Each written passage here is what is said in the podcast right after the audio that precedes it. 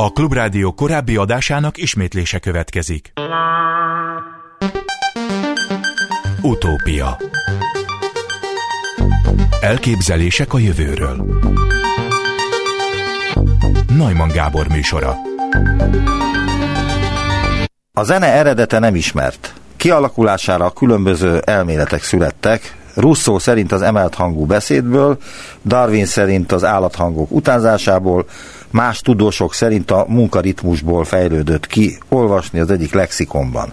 Itt van velünk Szilágyi András, ökológus, az ETI, az Evolúció Tudományi Intézet, Evolúciós Rendszerek Kutatócsoport tudományos főmunkatársa. Jó napot kívánok! Jó napot kívánok! Mi a vélemény ezekről a meghatározásokról? Teodosius Dobzsánszki híres mondása szerint a biológiában mindennek csak az evolúció fényében van értelme. Így hát én az evolúciós, a zene eredetének evolúciós aspektusáról próbálnék valami fajta magyarázatot adni. Nem azért használjuk ennek a folyamatnak a leírására az evolúciót, mert mi evolúcióbiológusok vagyunk, és csak ehhez értünk, nem is arról van szó, hogy akinek egyszer az evolúcióbiológia kalapácsa a kezében van, az mindent a természetes kiválasztódás szögének lát, hanem mert úgy érezzük, hogy kell, hogy legyen most magyarázat arra, hogy hogy alakult ki a zenére való fogékonyság, azaz hogy alakult ki a humán muzikalitás. Természetes módon adódhat a kérdés, hogy miért a törzsfejlődés nagy skálájú leírására alkalmas evolúciós gondolatot alkalmazzuk, egy olyan különlegesen behellett, finom, humán principium, és látszólag teljesen kulturális jelenség leírására, mint a zene vagy a muzikalitás. Tehát az az evolúciós gondolat, ami az elmúlt szűk 4 milliárd évben létrehozta ezt a hatalmas, variábilis élővilágot és ezt a nagyon különleges törzsfát, az olyan alkalmas-e ilyen finom jelenség leírására, azaz nem csákányt használunk-e ott, ahol órás csavarhúzóra van szükség. És a válaszom az, hogy nem. Mit tekint a, elnézést, hogy a szavába vágok, mit tekint az evolúció biológus zenének? Mi a definíciója? Nagyon jó kérdés, talán majd ki fog világlani, hogy igazából pontos meghatározásra ahhoz, hogy a zene szerepéről és az evolúcióban betöltött helyzetéről elmélkedni tudjunk, ahhoz nincs is szükség arra, hogy pontos definíciót adjunk a zenére, és nem is hiszem, hogy lenne a zenével kapcsolatban általánosan elfogadott definíció. Olyasmit lehetne rá mondani, hogy hangok olyan kombinációja, valamely időbeli menete, amely érzelmeket fejezhet ki, de hát tudjuk azt, hogy ezen túl is van zene, vagy van muzikális hatás, hiszen akár a lombok suhogása, akár a csöpögő csap, vagy a esőnek a zenéje mind-mind muzikálisnak tekinthető, de akár zajokból is lehet zenét csinálni. Ezért én a definícióból kulcsmomentumnak az érzelmek kiváltását tartom. Aha. A madarak éneke, vagy a farkasok vonyítása, vagy a bálnák ilyen sípszerű kommunikációja nem zene, vagy zene az evolúció biológus szerint? Tulajdonképpen azt nem zenének, hanem egy egészen másfajta kommunikációs csatornának tartom, ezt inkább az emberi beszéd megfelelőjének véle. De ahhoz, hogy a zene evolúciós szerepéről beszélhessünk, nagyon röviden tisztázni kell azt, hogy mire van szükség ahhoz, hogy evolúció működhessen. És tulajdonképpen nagyon kevésre van szükség ahhoz, hogy egy rendszer evolúcióra képes legyen, ahhoz kell valami fajta öröklődő változékonyság, azaz, hogy az utódok egy kicsit különbözzenek a szülőktől. Ezek lehetnek jobb vagy rosszabb variánsok, de hogy ezek a jobb variánsok, amelyek könnyebben élnek túl, ezek természetes módon előnyre fognak szert tenni egy ilyen folyamatban. Tehát ha van öröklődő változékonyság, és van egy külső kényszer, amit szelekciós erőnek hívunk, akkor már az evolúció tud működni. És ez egy olyan folyamat, amelyet általában csak a biológia nagy skálájú folyamatainak a leírására vélünk alkalmasnak, azonban már a biológia előtt, az élet megjelenése előtt a komplex kémiában is megvolt, és ami számunkra talán érdekesebb, hogy létezik a biológikumon túl is, tehát a kulturális doménben is létezik evolúció, hiszen ezek a folyamatok ott ugyanúgy létre tudnak jönni. És hasonlóképpen is jönnek létre, mint az evo- a hagyományos evolúcióban? Igen, nagyon hasonlóak a folyamatok, ugyanúgy apró változékonyságok vannak, ezek az apró változatok, ez lehetnek kedvezőbbek vagy kedvezőtlenebbek, a kedvezőtlenebbek kirostálódnak, a kedvezőbbek pedig el tudnak terjedni. Ilyen értelemben mondhatjuk azt, hogy a zene az tulajdonképpen egy evolúciós folyamat eredménye és alanya is. A zenére való fogékonyság a nagy időskálán működő genetikai evolúció eredménye, míg a rövidebb időskálán működő kulturális evolúciónak az alanya. És egy evolúcióbiológus számára, vagy az evolúcióbiológus szemüvegen keresztül azért is érdekes a zene, hiszen minden kultúrában előforduló, univerzális jelenségről van szó, ugyanúgy, ahogy a beszéd, ugyanúgy a zene is egy nagyon elterjedt, minden kultúrában meglévő emberi attribútum. Hogy ez mennyire így van, arra talán az világít rá a legjobban, hogy amikor a Voyager szondákkal hírt akarunk adni magunknak feltételezett idegen, földön kívüli civilizációk számára, akkor többek között zenét is küldtünk, azaz valahogy az emberi létezés egy nagyon központi ö, jellegének tekintjük a muzikalitást. És ami nagyon fontos még e tekintetben, és innentől válik evolúció biológus szemmel is érdekessé ez a jelenség, hogy a zene örömet okoz, és igen-igen közösségi műfaj. És azt hiszem, hogy ez a két pont az, ami kulcsot adhat a kezünkbe avval kapcsolatban, hogy mi az evolúciós eredete a humán muzikalitásnak. Milyen evolúciós szinttől kezdve beszélhetünk zenéről? Én úgy gondolom, hogy ez teljes mértékben humán attribútum, azaz ahogy a beszéd, úgy a zene csak az embernél van meg. Az embert tulajdonképpen a nagyon közeli főemlős rokonaitól, akikkel ugye a génállományunk borzasztó mértékben megegyezik, az emelte ki, hogy képes volt az absztrakt kommunikációra, és az absztrakt kommunikáció mellett ugyanilyen kizárólagos humán attribútum a zene, a zenére való fogékonyság és a zene szeretete. Tehát az, hogyha azt látjuk, hogy zenére medvék táncolnak, tudjuk, hogy hogyan történik, hogyan idomítják a szegény medvéket arra, hogy táncoljanak, vagy úgy csináljanak, mint a táncolnának, annak nincs semmi köze a zenére való reagálásnak, ugye? Semmi nincsen, bármi mással össze lehetne ezt a táncot kötni, bármilyen ingerrel ki lehetne váltani. De én láttam egy olyan esetet Tájföldön, ahol egy kis elefánt zenére táncolt. Igen, de aztán itt a zenének nem az a funkciója, mint a humán tánczenének. Itt összekapcsolódik egy kényszer és egy inger, és az a szerencsétlen elefánt az azt tudja, hogyha ez az inger beérkezik, akkor neki ezt kell tenni, minden valószínűség szerint azért, hogy elkerülje a büntetést. Tehát kizárt az, hogy magas rendű emlősöknél, vagy főemlősöknél a zene az egyfajta ilyen kommunikációs technika legyen, vagy egy élvezeti effektus? Kommunikációs ö, szerepe van, de nekem az a gyanúm, hogy élvezetet olyan értelemben, ahogy ezt mi ember módjára mondjuk, ez csak az embernél okoz. És mindennek kapcsán, mivel az emberben ez élvezetet okoz, és kultúra függetlenül és nagyon általánosan elterjedt, akkor valószínűleg ez valamikor a túlélésben segített, vagy segíthetett, azaz a zenei fogékonyság evolúciós szemmel mindenképpen azért jelent meg, mert az összességében megtérült. Mi az oka annak, hogy függetlenül a civilizációs szinttől minden emberi csoportban megjelenik a zene, az ének és a tánc?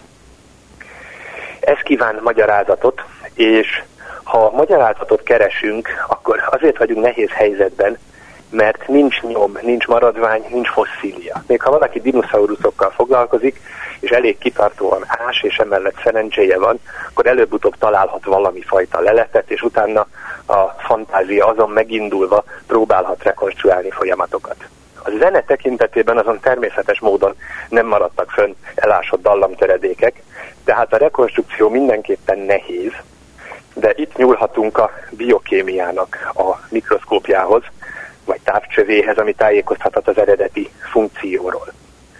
Tudnélik, elkezdhetjük vizsgálni azt, és már most rögtön elnézést kérek a nagyon mechanisztikus megközelítésért, de a biológia így tud előre menni, hogy milyen agyi biokémiai folyamatok játszódnak le akkor, hogyha zenét hallgatunk. Tehát tulajdonképpen a zenei öröm agyi kémiáját vizsgáljuk.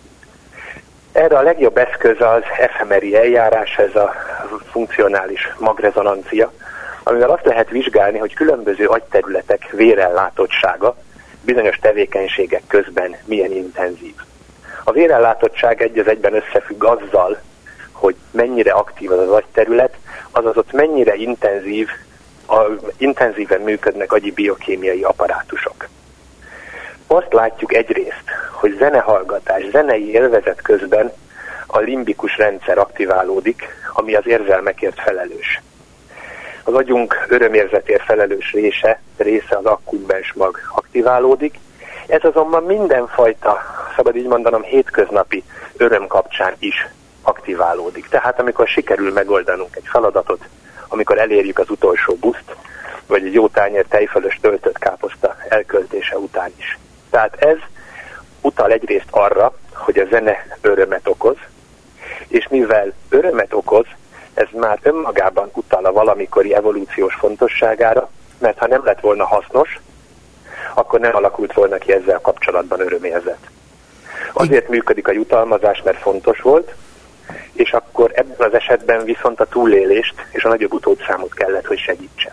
Tehát voltak éppen az bizonyítja a zene őskori, vagy még az előtti kialakulását, hogy előidéz egy örömérzetet a szervezetünkben, tehát hogy ezt anatómiailag is lehet igazolni, hogy az agyunk limbikus rendszerében termelődik az a bizonyos örömhormon, ami a hasonló öröm okoknál is megjelenik. Tehát, Pontosan hogy... erről van szó.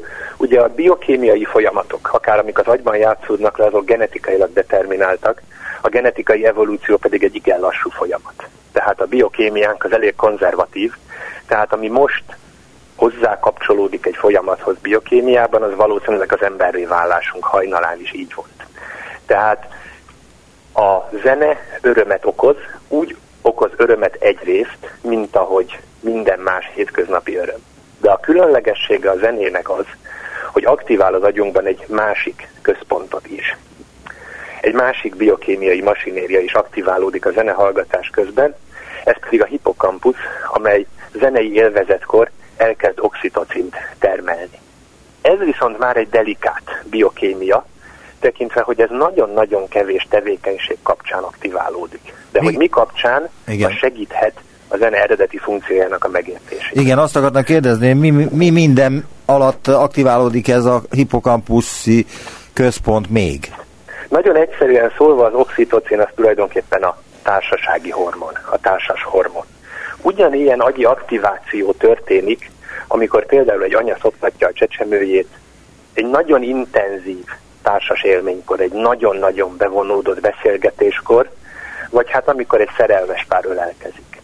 Tehát mindenképpen azt látjuk, hogy a örömérzet mellett egy olyan hatás is elindul a zenehallgatáskor, ami a társasági komfortot növeli.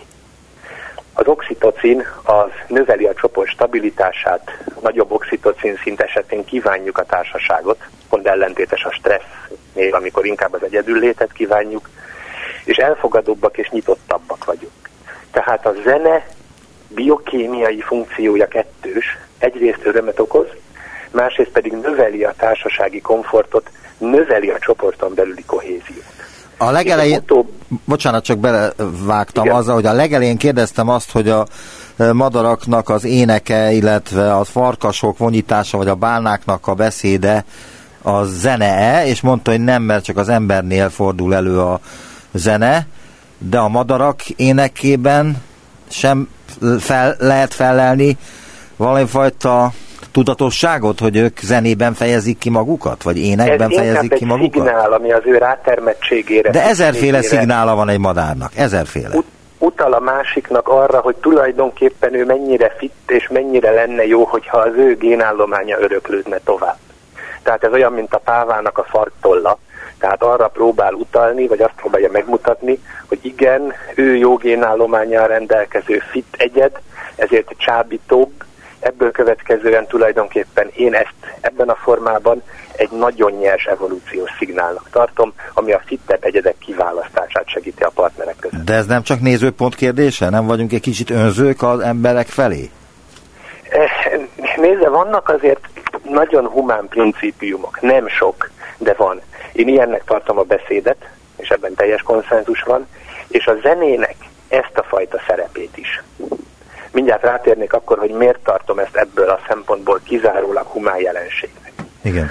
Ha ezt a társasági összetartást növelő hatást kezdjük vizsgálni, hogy ez miért működött jól, akkor tulajdonképpen két és fél millió évet vissza kell lépnünk, és meg kell néznünk azt, hogy az akkor bekövetkező éghajlati folyamatoknak mi lehetett a hatása.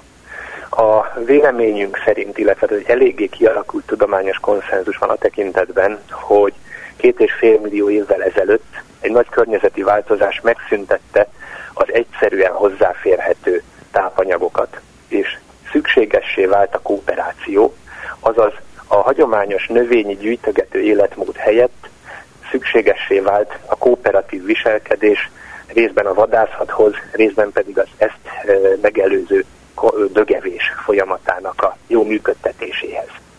Mind a kettő kockázatos, és mind a kettő együttműködést kívánt. Azaz szükség volt a kooperációra. Ez tett minket emberré tulajdonképpen, innentől kezdve tekinthetjük magunkat embernek, mert kialakult egyrészt az absztrakt kommunikáció, másrészt pedig itt tekint találhatjuk meg a zenének és a zene élvezetének a primer funkcióját. Mert még a beszéd valamilyen módon a szervezést, addig a zene és a hozzá kapcsolódó tánc az összetartást segíthette elő. A vadászatot megelőző és sok kultúrában máig nyomaikban meglévő zenés táncos rituálék, azok csökkentették a stresszt, csökkentették a szorongást, növelték az összetartást és a kooperációra való hajlamot. Tehát ezek a rituálék, amik megjelentek, segítették a túlélést, ezáltal tudunk egy lehetséges evolúciós forgatókönyvet adni arra, hogy vajon miért jelent meg és maradt meg a zenére és a táncra való fogékonyság az emberben. Elképzelhetőnek tartja, hogy a zene hamarabb alakult ki, mint a beszéd az ősközösségi társadalmakban? Ezt elképzelhetőnek tartom, igen. Két hipotézis van ezzel kapcsolatban. Az egyik szerint a beszéd alakult ki előbb, és a beszédnek a mellékterméke a zenére való fogékonyság, hiszen azért lássuk be, nagyon nagy különbség nincs a kettő között, mind a kettő esetében változó hangmagasság és változó ritmikára való fogékonyságot kell az agynak biztosítania. Azonban a neuroanatómiai tapasztalatok ennek ellent mondanak, mert vannak olyan nagy sérülések, amik csak a muzikalitást tudják kikapcsolni vagy csökkenteni, és vannak olyanok, amik csak a beszédkészséget. Tehát más-más agyi reprezentációja van a beszédkészségnek és a muzikalitásra való hajlamnak. Tehát én azt tartom valószínűnek, hogy két független eseményként alakult ki a absztrakt kommunikációra alkalmas beszéd és a csoport kohéziót elősegítő muzikalitás. Mi köze van a törzsfejlődésnek a zene kialakulásához? Tehát ez milyen formai különbségek voltak a elmúlt évezredek során az emberi közösségekben a zene kialakulásánál? Valószínűleg a kialakulása az ehhez a nagy éghajlatváltozáshoz kötődő kooperációs kényszerhez köthető, és ilyen értelemben ez egy nyers evolúciós eredmény, azaz egy olyan képesség jelent meg, amely az akkori egyedeknek a túlélését segítette. Evolúciós szemüvegen nézve minden egyes megjelenő jelenségnél, formánál, ha az megmarad, akkor meg kell találnunk azt az okot, ami miatt annak a formának vagy a jelenségnek a megjelenése kedvező volt, hiszen az evolúció egy borzasztó szigorú rendszer, nagyon-nagyon erős benne, ha szabad így mondanom, a minőség ellenőrzés, a MEU. Ha valami nem segíti primér módon a túlélést, hanem azt rontja, akkor az bizony nagyon gyorsan kiszelektálódik. Az evolúció egy betonkemény világ, a legjobbnak a jutalma a túlélés, és mindenki másnak a büntetése pedig az, hogy eltűnik a rendszerből. Ilyen értelemben az, hogy a közös zene és a közös tánc csökkentette a csoporton belüli feszültséget, növelte az együttműködési hajlamot, az egy nagyon jól leírható evolúciós hajtóerő annak a tekintetében, hogy kb. két-két és fél millió évvel ezelőtt mit lehettek azok a folyamatok, amelyek elősegítették a muzikalitást. Utópia Továbbra is Szilágyi András a vendégem, és itt e körül forgok, hogy hogyan lehet bizonyítani azt, hogy a zene örömöt okoz. Egyáltalán miért okoz örömöt a zene hallgatás, illetve a zenélés maga? Van ennek, illetve hát mondta, hogy van ennek biológiai magyarázata is, és van ennek evolúciós magyarázata is, hogy e, így jobban ki tudták fejezni magukat, de, de egyébként van-e ehhez még valami fajta adalék? Hát önmagában az, hogy jól körülhatárolt biokémiai folyamatok indulnak meg a zenehallgatás közben, és hogy ez elősegíti a kooperatív viselkedést, ez elősegíti ezáltal nem az egyén, hanem a csoportnak a túlélését, és tudunk mögé tenni egy olyan környezeti szelekciós hajtóerőt, ami ez az éghajlatváltozás, ami kikényszerítette a gyűjtögető helyett vadászó életmódot, ami kooperativitást igényel, azt hiszem, hogy ennél direktebb magyarázat ennek a jelenségnek a létrejöttének szükségességéről nem szükséges. Azt tudnám azonban még hozzátenni, ha már az agyi biokémia körül ö, vagyunk, hogy maga a zenélés az egyébként ilyen értelemben dupla örömet okoz. Mert minden szinkronizált mozgás az még egyfajta biokémiai apparátust elindít az agyban, ez pedig az endorfin, endorfin termelés. Tehát az, ha leülünk és közösen tapsolunk, vagy dobolunk, de akár csak futunk, ami szintén egy periódikus mozgás, ez ismét egy örömszerző funkció, így hát a zenének a művelése, az biokémiai értelemben is dupla öröm, hiszen a szinkronizált mozgás maga is működtet egy ilyen agyi jutalmazó apparátust, vagy örömapparátust, amellett a zenének az élvezete is. Tehát biokémiai szempontból jobb zenélni, mint csak hallgatni azt. Azt írta nekem egyébként silabuszként az interjú előtt, amit el is mondott az előbb a beszélgetésben, hogy a zene élvezetekor a hipokampusz oxitocint termel és vesz fel, ugyanúgy, mint amikor szerelmes pár ölelkezik, anya szoptatja a csecseményét, vagy intenzív társas élményekkor. Az oxitocin, a társas hormon erősíti a csoport stabilitását, kívánjuk a társaságot, elfogadóbbak, nyitottabbak vagyunk. Ezt is elmondta, de szerintem nem árt, ha én is felidézem még egyszer. De az a kérdésem, hogy minden zene alkalmas erre? Mert a zene meghatározásánál is hát elég nagy gondban volt ön is, meg mindenki. Szerintem igen.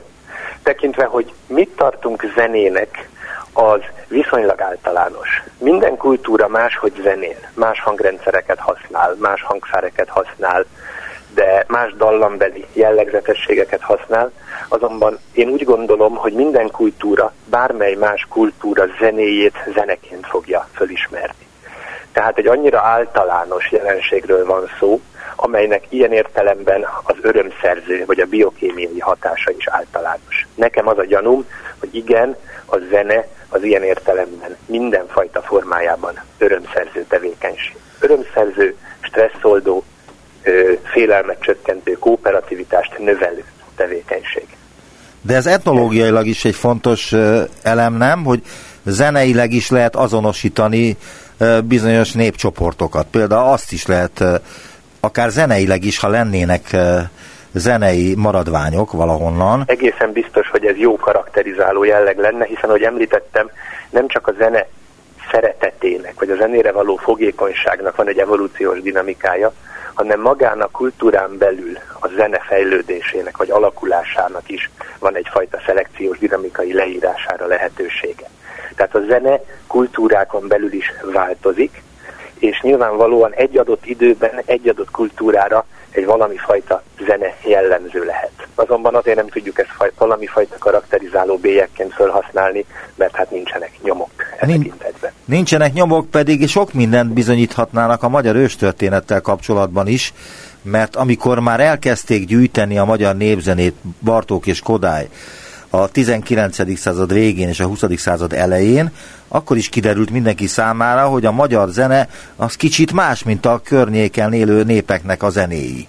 Más a hangzása, más a felépítése, stb. stb. stb. Nagyon érdekes nyomokat lehetne ebből szerezni, nem csak egy adott elterjedési területről akár, hanem a kölcsönhatások tekintetében is, hiszen a zenei ízlés is különböző kultúrák találkozásakor formálódik, illetve kölcsönhat. Mára is, hogy, igen, mondj, folytassa nyugodtan. De hogy mennyire primer hatásokról van itt szó a tekintetben, hogy a zenének, a zene által működtetett biokémiai apparátus, ezt ki lehet használni, ki lehet használni a különböző diktatórikus rezsimek által tömegben gyártott mozgósító zenékben. Ki lehet használni akár olyan finom módon, mint a úgynevezett muzak rendszer használja ezt ki. Ez egy usa cég volt a 60-as években, akik rájöttek arra, hogy közösségi helyeken, bevásárlóközpontokban kitűnő háttérzenei manipulációt lehet okozni. Jelentés növekedés következik be a forgalomban, illetve a vásárlás mennyiségében, hogyha andalítjuk finom zenével a fogyasztó embert. Ismert zenéket elektronikussá tesznek, összeolvadó jellegben harmonizálják meg, általában szólóének nélkül, mert az elvonja a figyelmet, nem marad a háttérben a zene, és mindezt nagyon pontosan belövik 3-5 decibellel a zajhatár fölé. Tulajdonképpen ez a fajta zenei kloroform, ez oldja az aggodalmat, ellazít, növeli az önbizalmat, és így bizony növeli a vásárlási kedvet és a vásárolt mennyiséget is. Mivel maga a közgazdaságtan is egy nagyon erősen szelektív rendszer, kemény, mint az evolúció, ezért ha ez nem működne, akkor ezt nem használnák. Az, hogy használják, az nyilvánvalóan azért van, mert ez működőképes. Sőt, még azt is sikerült kimutatni, hogy az áruházi tolvajlásoknak a mennyiségét is növeli. Hát nyilván nem csak a vásárlónak, hanem a tolvajnak az önbizalmát is növeli ez a fajta zenei kloroform. Ez elég érdekes. Ezt kimutatták, vagy ez tipp? Mert azért annyi tolvajt... De annyi tolvajt fogtak, és megvizsgálták a agyi tevékenységét, miközben lopott? Nem, nem, nem, azt vizsgálták meg, hogyha egy bevásárlóközpontban bevezetik ezt a fajta zenét. Akkor több, tolvaj, több tolvajlás van. Akkor hogy változik a fogyasztásnak a mennyisége, és egyben a tolvajlásnak a mennyisége. Ami nem biztos, hogy emiatt van egyébként. Nem biztos, hogy emiatt van, nagyon nehéz a direkt korrelációt megtalálni, hiszen ugye egy ritka folyamatról van szó, minden esetre feltételezhető, hogy a kettő nem független egymástól. De ilyen tekintetben szinte gátlás nélkül használjuk a zenét. Hát ma egy lift megáll az egyetemen, megáll az emeleten, akkor is egy hármas hangzat fölbontást hallunk, nem tudni pontosan, hogy miért van rá szükség. Valószínűleg azért, mert mind-mind ezek nagyon apró kis kedélyjavító csöppecskék. Hát meg dupla megerősítésre is szükség van. Nem csak látom, hanem hallom is, és ez már eléggé biztonságos. Hát ez is lehet, de azért amíg ez nem volt, addig se próbáltunk emeletek között kiszállni a liftből. Igen, ez igaz. Márai Sándor füves könyvéből a következő idézetet küldte el nekem. A zene olyan, mint a tavaszi vadvíz. Feldúlja az értelem által aggályosan parcellázott, megművelt és megmunkált, szabályozott és fegyelmezett területeket. Ahová a zene kiárad, ott az értelem törvényei nem érvényesek többé. Ez valóban igaz, hogy a zene elhomályosítja az értelem törvényeit? Hát Márai bár egy kicsit túlozva fogalmaz, de valószínűleg jól érzett rá ő is arra, aminek most már a biokémiai gyökereit és az evolúciós gyökereit is kapizsgáljuk. Tehát a zene sokkal inkább egy evolúció, sokkal inkább egy emocionális műfaj, mint sem a beszéd alapú kommunikáció. Ilyen tekintetben a zenének az ilyenfajta hatása igen, bizony, nagyon erős tud lenni. Nagyon régóta használjuk különböző formában. 15. századból maradt már fönn leírás arra, hogy manufaktúrák zene mellett dolgoztak. A hajóvontatók dalát is ismerjük. Afrikában máig is elterjedt a munkazene fogalma, de hát ha bárki lakást tataroz, az maga is tudja, hogyha megjelenik a kőműves brigád, akkor megjelenik rögtön egy malteres rádió is, ami bömbölni kezd. Tehát ilyen értelemben a zenét mi is használjuk. Néha persze tudattalanul, de mindenképpen használjuk arra, hogy oldjuk a monotonitást, hogy oldjuk a feszültséget, és hogy növeljük az együttműködési készséget. Egyébként koncerteken is az figyelhető meg, hogy, hogy a zene az sokkal jobban inspirálja a tömeget egyfajta extázisba, egyfajta szórakozásba, és elhomályosít mindent, ami éppen akkor történik ezen kívül, tehát a különböző beszólásokat, szövegeket, instrukciókat, meg minden egyebet. A zene az, az sokkal jobban magával ragadja az embert, mint a szöveg, nem? Igen, ahová a zene kiáradott, az értelem törvényei nem érvényesek többé, sarkít egy kicsit márai. Valóban erről van szó. És azt is látjuk, ahogy említette szerkesztő úr, ugye, hogy közösségi műfajról van szó. Tehát mi képtárba, olvasókörbe, szoborparkba inkább egyedül járunk, nem társasági műfaj, addig a zenehallgatás máig megmaradt társasági műfajnak, ami szintén megint azt a hipotézist erősíti, hogy igen, ez egy közösség megerősítési hatással bíró tevékenység volt korábban, és ennek a finom jelei játszanak most is, amikor ugye egy koncertre több száz vagy több ezer ember egyszerre elmegy, és egyszerre tud örülni annak, amit ott ő hall. És még egy finom megerősítés a biokémia oldaláról, amikor a tapsolunk a koncert végén, az ugyanúgy egy periódikus mozgás, és ugyanúgy örömet okoz mindannyiunknak, tehát a zene élvezete mellett valami kis saját örömkeltés is van benne, amikor a végén megtapsoljuk a zenészeket, és ebből elismerjük az ő produkciójukat. Ha ilyen fontos a zene az ember életében, miért tudunk sokkal kevesebbet a zenéről, és miért értünk sokkal kevesebbet a zenéhez, mint a beszédhez? Hát a beszéd mindenképpen egy abstraktabb, és ezáltal több információ átvitelére ö, alkalmas forma volt. Az az előbb általam is említett melléktermék hipotézis, hogy a zene az esetleg a beszéd melléktermékeként jött létre, az utal arra is, hogy míg beszélni, mindjárt tökéletesen beszélünk. A muzikalitásunk nagyon-nagyon ingadozó a társadalmon belül. Vannak kitűnő zenészek, vannak, akik örömzenélnek, de láthatóan a társadalom nagyobb része nem zenél, és nincs különösebb ö, fogékonysága a zene művelésére. Ez az egyenetlen eloszlás utalhat arra, hogy a szerepe ennek kisebb. Azonban, ha ugyanannyit gyakorolnánk a zenét, mint amennyit gyakoroljuk, azaz műveljük a beszédet. Tehát a fönt létünk, mit tudom én, 18 órája alatt, amíg szinte folyamatosan, vagy nagyon sokat beszélünk, ha egy zenész naponta ugyanennyit gyakorolna, vagy bárki ugyanennyit gyakorolna egy hangszeren, meggyőződésem, hogy ugyanazt a szintű muzikalitást ki lehetne fejleszteni, amilyen készségszinten a beszédet használjuk. Le... Azonban a muzikalitásnak ez a fajta szerepe, amit korábban betöltött, azaz, hogy erősít a csoport kohéziót, ez háttérbe szorult, mert már nincsen rá szükségünk. Viszont mivel a genetikai evolúció lassú, ezért ennek a biokémiája még nem kopott ki belőlünk, tehát tulajdonképpen a primer funkció elmúltával az öröme maradt meg mindennek, így hát nagyon jól jártunk.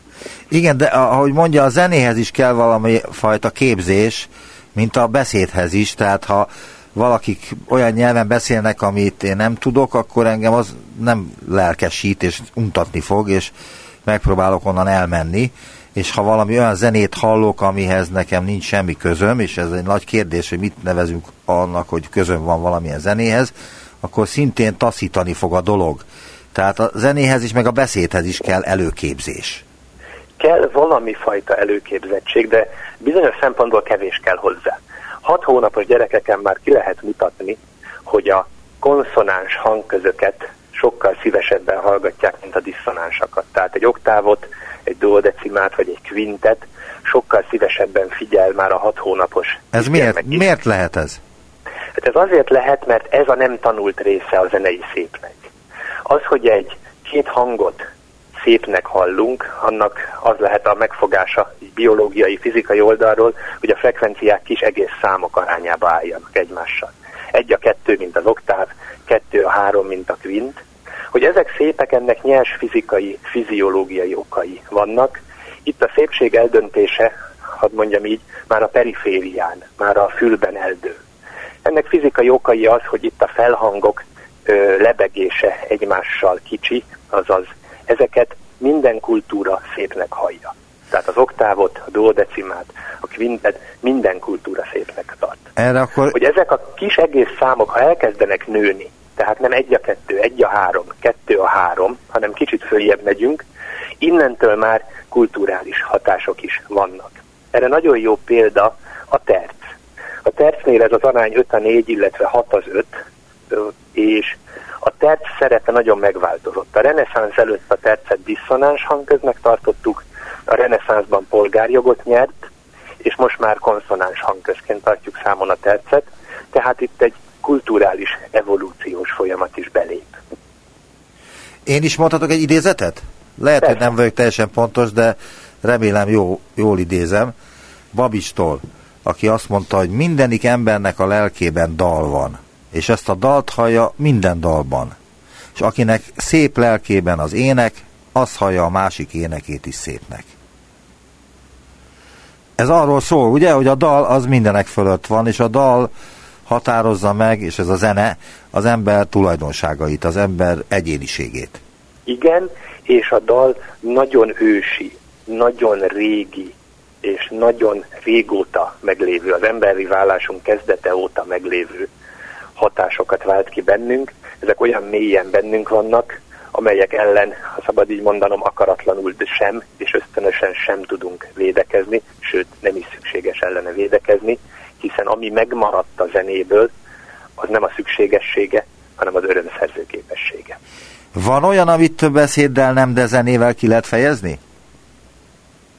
Hát, azt hiszem, hogy a zene valahogy mélyebb érzelmeket tud kifejezni az emberben. Nyilván egyéne válogatja, vannak a muzikális emberek. Vannak olyan emberek, akik egyébként az élet minden más területén tökéletesen működnek, de semmi fajta fogékonyságot nem mutatnak a zene iránt. Ezek nagyon kevesen vannak, ez is utal arra, hogy valamikor nagyon fontos lehetett a zene, hiszen szinte mindenkiben megvan a zene szeretete, és nekem meggyőződésem, hogy zenével legalább olyan mély érzelmeket ki lehet fejezni, mint beszéddel, ha nem mélyebbeket és nem általánosabbakat. Ön milyen zenét szeret? Én a komplex zenét szeretem, tehát én a legjobban a barokk zenét, és hát ezen belül Bachot. Miért pont Bachot? Hát erre nagyon nehéz válaszolni. Bármit mondanék, meg lehetne kérdezni azt, hogy miért pont azt, de Bachot tartom valahogy egy, nem tudom ezt jól megfogalmazni, a versenyen kívüli győztesének az emberi zenének. Volt egy osztrák... Egy pillanat, egy pillanat, azért szakítom csak félbe, mert hogy amikor ilyen időkapszulát küldenek a világ ki tudja me, melyik bolygója felé, de például a Holdra, amikor az Armstrongnék uh, holdsétát tettek, akkor ott egy időkapszulát le is tettek, amiben egy Bach zeneszám volt a lemezen, mert, mert ez is egy elég érdekes dolog. Hát nem tudjuk, hogy ki le rá, és mikor, és hogyan, és hogy fogja dekódolni. És hogy fogja dekódolni, ehhez megvan mindenfajta instrukció, le van rajzolva, de fene tudja, hogy ebből mi lesz, meg hogy meddig marad ez egyáltalán használható állapotban. Azt hiszem Bachnak valamelyik, talán az F zongora versenyének a lassú tételét tették föl. Talán Bach tudja elmondani szerintem az emberről a legtöbbet. A 22 éves Bach megírta az Actus Tragicus egy városi előjáró halálára, és ha az ember azt meghallgatja, akkor egyszerre látja benne a tragikumot, a reményt, a vigaszt, valamint azt, hogy egy 22 éves ember a zenéről szinte mindent tudott. Egy osztrák zenetudós Bernhard Baumgartner mondta azt, hogy Bach zenéje közvetlenül Isten műhelyéből származik. Valószínűleg ő is arra próbált utalni, hogy itt valami olyan egyetemes dologról van szó Bach zenéjében, ami őt unikálissá teszi. Tehát lehet, hogy az emberben legbelül valami fajta harmóniával születünk, aminek része például ez a fajta világról alkotott elképzelés, hogy a harmónia és a zene, meg ilyesmi, csak aztán elromlunk. A harmóniára, a rendre való törekvés az valamilyen szempontból egy általános emberi tulajdonság, hiszen kiszámítható környezetet szeretünk magunk körött. Ez is nyilván evolúciós gyökerekkel rendelkező tulajdonságunk. Azonban a harmónia szóval óvatosan kell bánni, mert amit valaki harmonikusnak tart, az esetleg ugyanabban a korban egy más kultúra, vagy ugyanaz a kultúra egy más korban már nem tart harmonikusnak. Utalok itt vissza arra a tercnek a szerepére, ugye a reneszánsz előtt és után, vagy utalok akár a Schönbergéknek a dodekafón kísérletére, amivel kapcsolatban máig is megoszlik a vélemény, hogy most a szépnek tartjuk, vagy nem. Tehát ez így van jól, nem lehet előírni azt, hogy mi a szép és mi nem, de az, hogy itt egy fiziológiai alapokon nyugvó hatásról van szó, arra utal az, hogy bizonyos dolgokat, ilyenek a kis frekvenciájú, kis egész számok arányában álló frekvenciájú hangközök, ez kultúrától függetlenül minden ember, már tanulás nélkül, így akár a kisgyerek is szépnek tart. Ami e fölött van, az pedig a kulturális hatásoknak az eredménye. Nagyon szépen köszönöm az interjút. Hát egy órát, majdnem egy órát elbeszélgettünk a zenéről zene nélkül, de ez egy beszélő rádió, és itt van a zenének is helye természetesen, és ez nem ez a műsor. Köszönöm szépen Szilágyi András, az ETI, az Evolúció Tudományi Intézet evolúciós rendszerek kutatócsoportjának tudományos főmunkatársa volt az utópia vendége. Viszont hallásra! Viszont hallásra!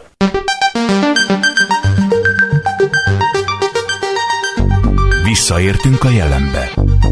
Neumann Gábor utópia című műsorát hallották.